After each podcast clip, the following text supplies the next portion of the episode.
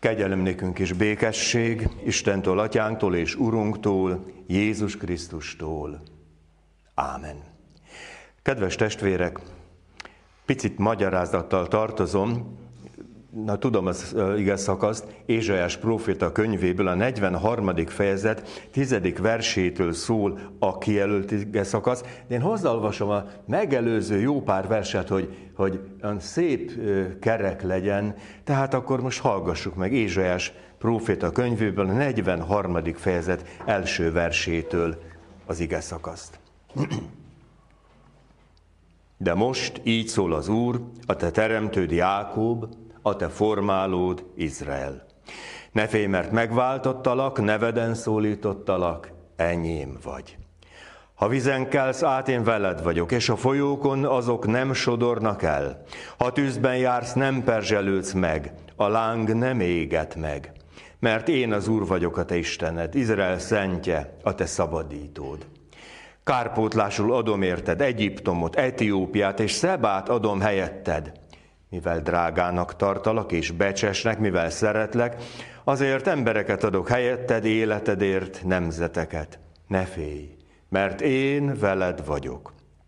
Napkeletről visszahozom gyermekeidet, és napnyugatról összegyűjtelek. Ezt mondom északnak, add ide, és délnek, ne tartsd fogva.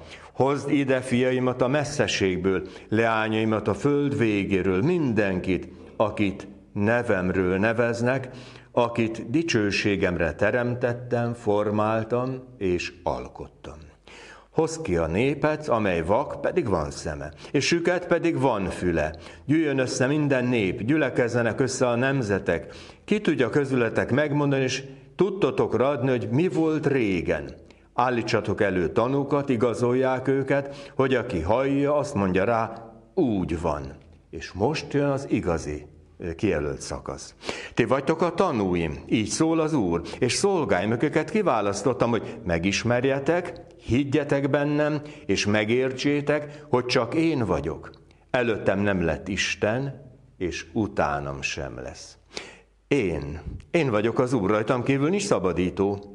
Én mondtam meg, hogy megszabadítalak, én hirdettem, nem valamelyik idegen Isten. Ti vagytok a tanúim, így szól az Úr, hogy én Isten vagyok. Ezután is csak én leszek, nincs, aki kezemből kiragadjon. Ha én cselekszem, ki másíthatja meg? Ezt mondja az Úr, megváltótok, Izrael szentje. A ti érdeketekben küldök Babilóniába, letörök minden zárat, a káldeusok pedig jaj veszékelnek. Én az Úr vagyok, a ti szentetek, Izrael teremtője, a ti királyotok. Ámen.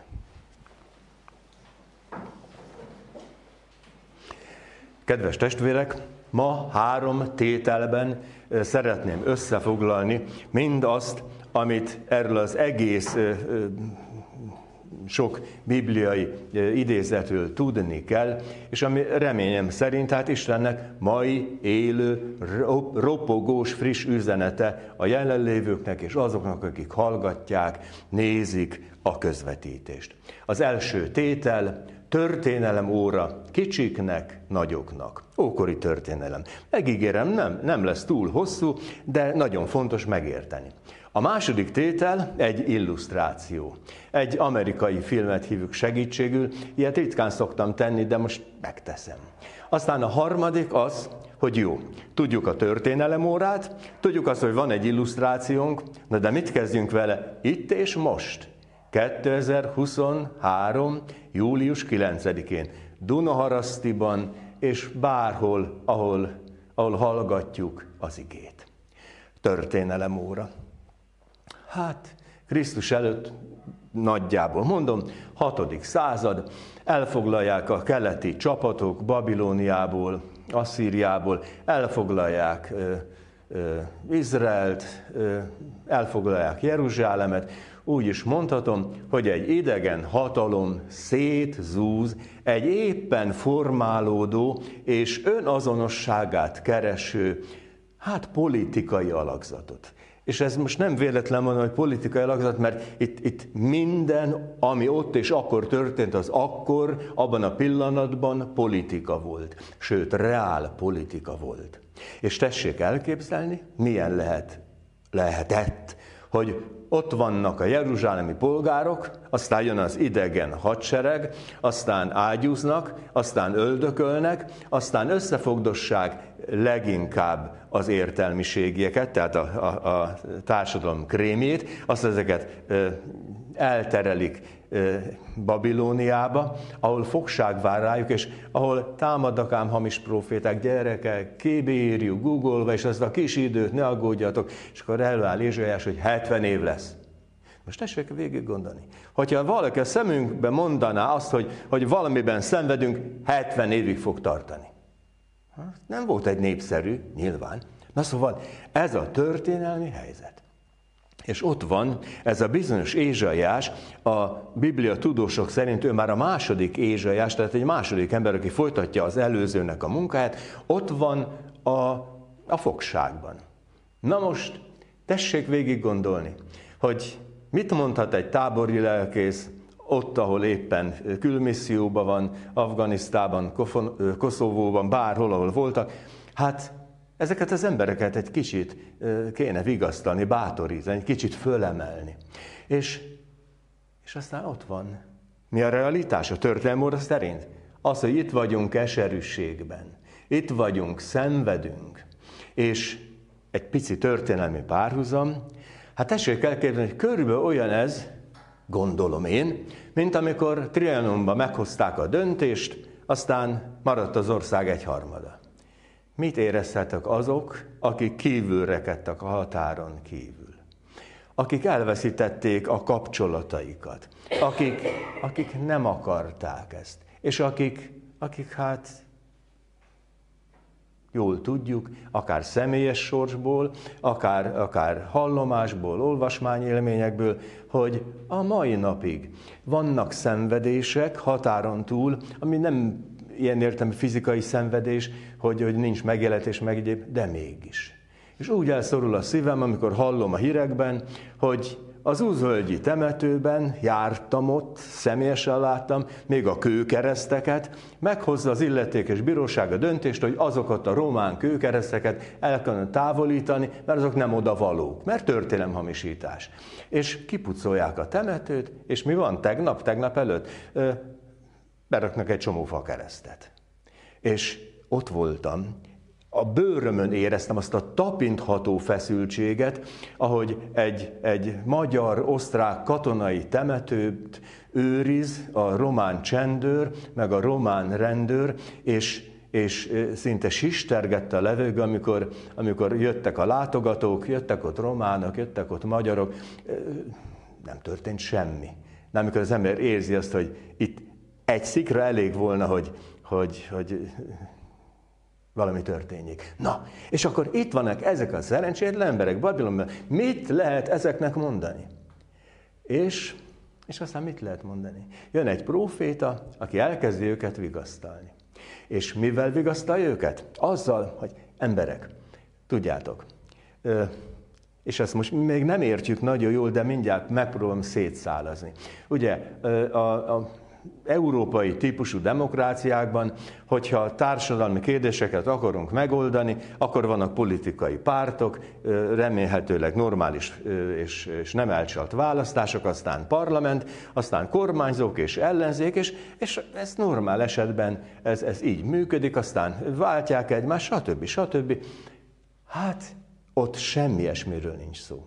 Hanem arról van szó, Nincsenek pártok, nincsenek érdekvédők, nincs semmiféle olyan, akikre, amikre lehetne számítani, de az ókori világ az egy abszolút értelemben vallásos világ. Ezt mi nem értjük társadalmi szinten, hogy hogy lehet Isten belekeverni a mindennapokba. És érdekes, ez Isten kérdés visszaszorul az egyház berkeibe, az egyház falai közé. Mi hivatkozunk Istenre így, úgy, amúgy, de éppen tegnap piacoztam, úgy végignéztem hömpölygő tömegen, hogy vajon kinek jutott eszébe tegnap a piacon az, hogy, hogy hála Istennek megtermett a tök. Ugye ez, ez megvesszük, alkuszunk, ez az amaz, de, de ez, ez nem Isten kérdés.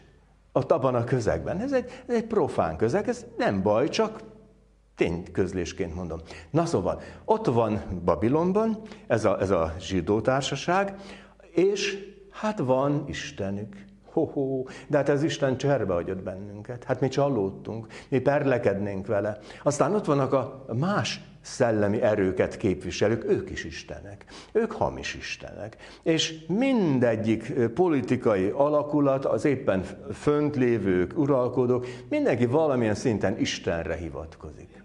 És akkor előlép Ézsaiás, és akkor azt mondja, hogy hoztam hírt. És innentől kezdve, mint egy tárgyaló terembe csöppennénk bele, azt mondja ugye a fölvezetésben, ne félj, mert megváltottalak, neveden szólítottalak, enyém vagy. Jó, jó hallani, de ugye, és, és aztán így megy tovább, és aztán jön ez a bizonyos, érdekes tárgyalótermi jelenet, ti vagytok a tanúim, így szól az Úr, és szolgálmukat arra kiválasztottam, hogy megismerjetek, higgyetek bennem, és megértsétek, hogy csak én vagyok, előttem nem lett Isten, utánam nem lett Isten. Tehát egyáltalán Ézsaiás, mind hűséges krónikás, tolmács, továbbadja Isten üzenetét. Emberek, nincs más Isten, más királyok lehetnek, más uralkodók lehetnek, más elnyomók lehetnek, de Isten csak ugyanaz. És és aztán ott akkor. Akkor hogy lehet megtalálni a eligazodás útját? Első tétel. Vége. Második tétel. Illusztráció. Ha valaki látta, az egy becsületbeli ügy című amerikai filmet. Javaslom. Ez egy nagyon érdekes film.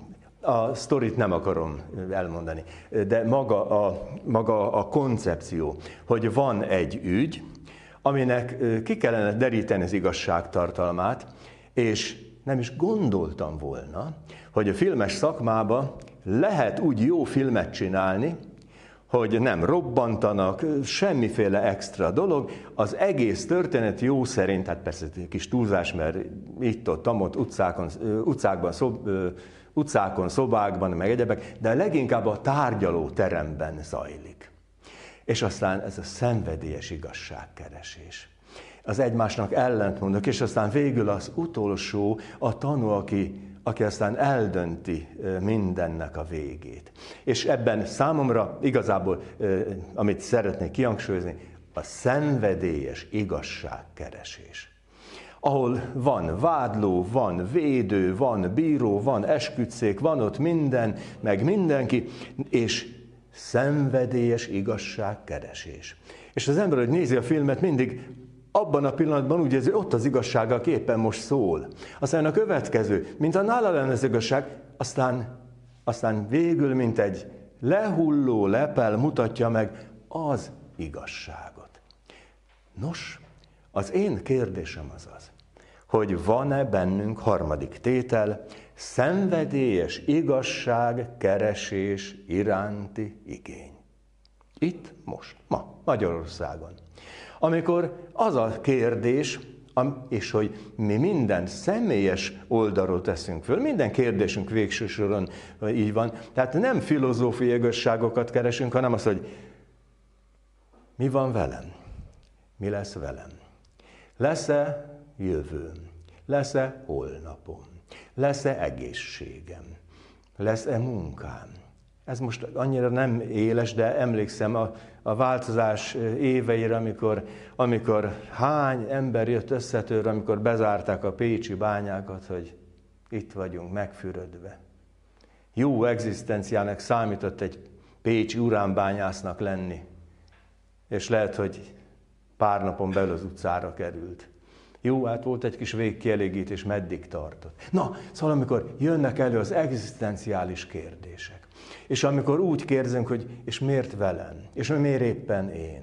Miért én vagyok az, aki a rövidebbet húzom? Miért én vagyok az, aki? Itt mindenki, ha akarja, folytassa a saját sérelem történetét.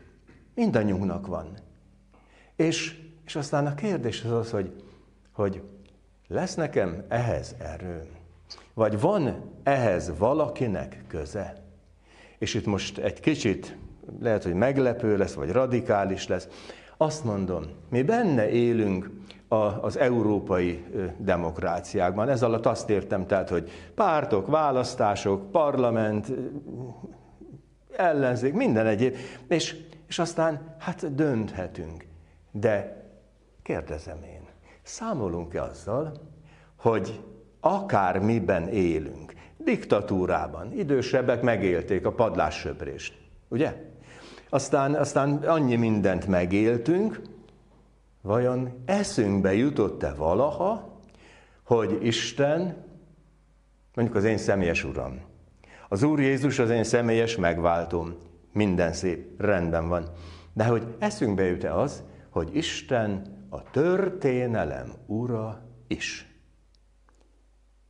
És ez nagyon fontos, mert az, ami evidencia volt három ezer évvel, kétezer évvel ezelőtt, az a számunkra nem evidencia. Nem Isten kérdés. Nem Isten kérdés a közélet. Nem Isten kérdés az, hogy, hogy kikért imádkozunk, úgy, úgy összességében.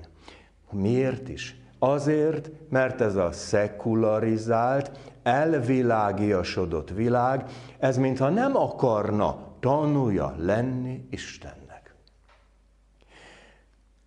városban, talán tavaly, fölavattak egy nagyszerű orgonát. Ez öröm. Evangélikus gyülekezetnek új orgonája van. Pici háttérinformáció. Ez az orgona Fellbach by Stuttgart, tehát Stuttgart közeli Fellbachból érkezett, abból a templomból, amely a Pécsi gyülekezetnek egyik testvér gyülekezete volt, ahol azt a templomot bezárták érdeklődés hiányában. Nem kellett a templom. Dunói-városban örülünk az orgonának, másfelől megszakad a szívem, hogy szétmegy egy gyülekezet. És ott nem nem véres diktatúra tombol. Ott, ott működnek a más istenek, a hamis istenek. Jó templomba nem járnak, plázába, na na. Hát szóval értjük ezt a fonákot, hogy, hogy benne vagyunk egy olyan világban, ahol minden azt akarja elhitetni. Egy fontos van. Legyen pénzed, légy sikeres, Légy egészséges, a többi nem számít. Csöndesen kérdezem. Mint aki börtönlelkész is voltam, klinikai lelkész is voltam, hogy melyik, melyik ö, szellemi irányzat az, ami betegágyon tudott vigasztalni. Politikai párt, közéleti tényező, szakszervezet, és a többi, és a többi. Pénz. Hát kiderül, hogy vannak élethelyzetek, amikor, és nem vagyok szemforgató, élünk a társadalomban, forgatjuk a pénzünket, igyekszünk jólétre, mindenre, ami, ami normális és emberi, és akkor van, amikor annyira beszűkülünk, hogy hogy is van? Mi lesz velem? Meghalt valaki mellettem egy ismerősöm ismerőse halt meg az Árpád hidi elhíresült kerékpáros balesetben. Tessék elmondani egy 30 éves fiatalembernek, hogy a barátját fölkenték oda a, a korlátra, és, és ott pusztul szerencsétlen. Szabályosan ment, semmi rosszat nem tett. Hát akkor hol van itt az Isten? Hol van itt az igazság? Én nem tudom megmondani nyilván, de azt tudom, hogy nincs az a fájdalom, amire ne lehetne Istennek valami vigasztaló szava. És ki mondhatja el ezt? Ezt csak azok mondhatják el, akik már megjártak mélységeket. És nem véletlen, hogy az Úr Jézus nem azt mondta, hogy gyertek velem az élet napos oldalára, aztán, aztán megyünk a rivierára. Akit utánam akar jönni, vegye föl, na miért is? A keresztjét. Nem az aranyakláncot, nem a bankkártyát kéri, a keresztet. És azt mondja, hogy én vagyok az Úr, rajtam kívül nincs szabadító. Kérem szépen, ez a mondat elhangzott közel 3000 éve. Én vagyok az Úr, rajtam kívül nincs szabadító. Kérdezem, van? Van? Nincs.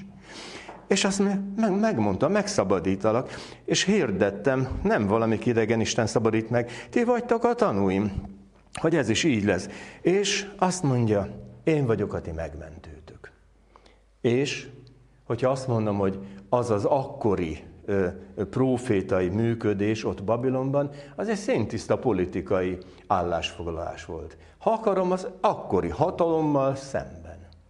Mi történt? megszabadultak. Mert amikor nagyon szűk, koncentrikus körök mentén próbálunk nézgelődni, látni dolgokat a magunk életében, tudnunk kell, hogy a horizont az sokkal nagyobb. Mert mi, hadd mondjam az idegen filozófikus, teológikus szót, a mi világunk az az immanens világ, a földhöz ragadt világ. Mi vagyunk azok, akik tapasztalat szerint, most jól tessék érteni, tapasztalat szerint a föld gömbölyű vagy lapos. Na, na, hogy lapos, hát még sose láttuk gömbölyűnek így, ugye? Az eszünkkel tudjuk természettudomás, hogy, hogy a föld nem lapos. Hát persze, hogy tudjuk, hogy nem lapos. De, de ezek, a, ezek a földhöz ragadt dolgaink. És tudjuk azt, hogy az 5 forintos krumpi olcsóbb, mint a 10 forintos? Hát tudjuk, mert, mert nekünk ezek a perspektíváink. És és aztán nem folytatom a sort, mert ez, ez, ez nagyon személyfüggő, és mindenkinek a, a maga története e, egészíti ki. Szóval az, hogy a kérdés, az, hogy van-e Istenem? Van-e valaki, akire úgy számíthatok, hogy ha belefúrom a párnába az arcomat, és ott sírdogálok, hogy akkor is tudok imádkozni. Van-e Istenem akkor, amikor amikor bajban vagyok? Van-e Istenem akkor, amikor jól mennek a dolgaim? És ki tudom-e mondani azt, hogy köszönöm, Uram? És ki tudom-e mondani azt, hogy, hogy a, a, a jó létemet köszönöm, és próbálom megosztani, hogy másoknak is jó legyen. Jó pár példát tudok erre mondani, akik, akik a, a, a személyes gazdagságukat vagy gazdagságuk jelentős részét áldozták egyházi, karitatív jó dolgokra. Na szóval, hogy Isten híve bennünket. Akar-e megszólítani most, hogy édes lányom, édes fiam, édes gyerekem, hogy is volt Péter apostolnak a halfogása? Ez, itt is kell egy pici itt most földrajzol lesz, de nagyon pici. A Genezárettó ott van Galíliában északon, és az az érdekessége, hogy földtörténeti szempontból a világ egyik legmélyebb édes vízi tava. Tehát ott halászni, amikor a halak, tehát éjjel lehet halászni, amikor a, a hal följön, mert a, ugye a nap a zavar, és akkor lemegy. Na most tessék elképzelni, hogy valami 800 méter mély a, a galileai tenger, vagy több, tudom egészen pontosan. Na, hát tessék halászni akkor, amikor süt a nap, amikor nem van a hal. És Péter szakember, és Jézus azt mondja, vessétek ki a hálaütött fogásra. Eddig semmi nem sikerült. Eddig működött a szakember mi voltotok. Ment a halász egótok. Lehet, hogy az jó kis OK és képzésben szerzett papír ö, adott utat. Na, de az, hogy napvilágnál, ilyen mély tóba, Hát ez ilyen nincs. És akkor kiderül, kivetik a hálót, és roskadozik. És számomra az a szépséges, hogy ez az ember ettől megrendül. A, a maga egójában rendül meg. Ennyi hal. Na most kérdezem, ennyi hal ez Isten bizonyíték? Nyilván, hogy nem. De az élmény az, hogy Uram Istenem, egész éjjel tettük, szakértelmi tenni kellett, aztán, aztán jön Jézus, Kidobjuk a hálót, aztán még a másik hajót is oda kell hívni, hogy, hogy, hogy segítsen. Hihetetlen. És igazából ezek a, a döbbenetes élmények indíthatnak el sokszor bennünket arra, hogy, hogy annyi jó történhet velünk, mégis. Nem azért, mert a kétszer kettő matematikája szerint számoltam ki, hanem azért, mert így kaptam. És, és aztán, aztán ö, ö, gondolok arra, hogy, hogy mindannyian voltunk betegek, ilyen-olyan, amolyan betegségben, aztán amikor gyógyulás is jött, mindannyiunknak volt gyásza, szomorúsága, krízise, és itt vagyunk. És nem mondom azt, hogy mindannyian röbdösünk a boldogságtól a, a, a helyzetünk okán, de, de az, hogy, hogy hálát tudunk adni a napokért, a megélt napokért. Mert minden nap igazából Istentől való ajándék. Befejezem. Befejezem azzal, amit a kijelölt szakasz első mondataként olvastam. Ti vagytok a tanúim, így szól az Úr, és szolgáim, akiket kiválasztottam, hogy megismerjetek, higgyetek bennem, és megértsétek, hogy csak én vagyok. Előttem nem lett Isten, utánam sem lesz. Azzal fejezem be. Isten mondja, ti vagytok a tanúim. Én pedig kérdezem, leszünk mi a tanúi?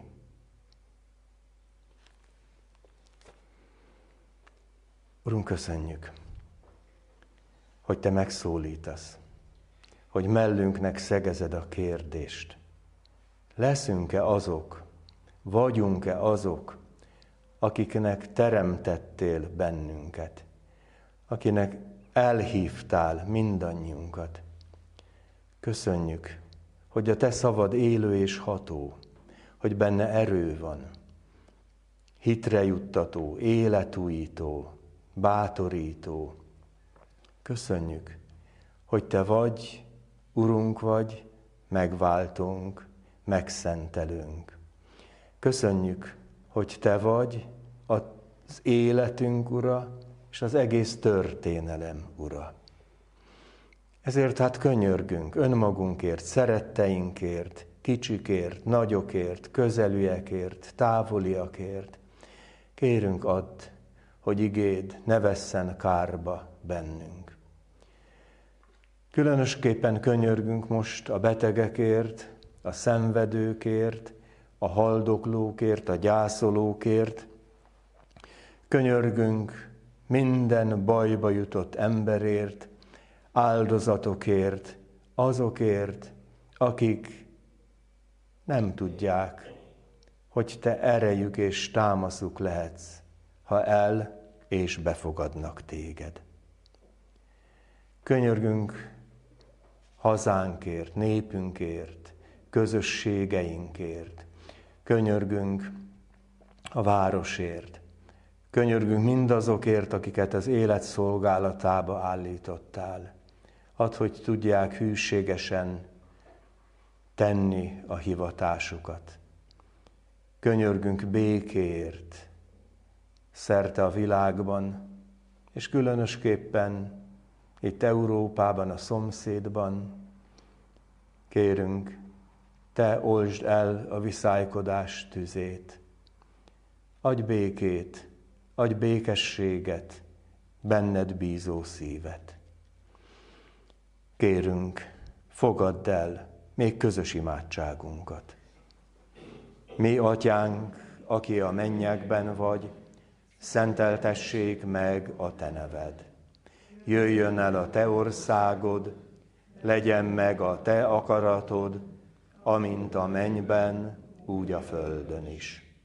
Mindennapi kenyerünket add meg nekünk ma, és bocsásd meg védkeinket, miképpen mi is megbocsátunk az ellenünk védkezőknek. És ne vigy minket kísértésbe, de szabadíts meg a gonosztól, mert tied az ország, a hatalom és a dicsőség mind örökké. Ámen.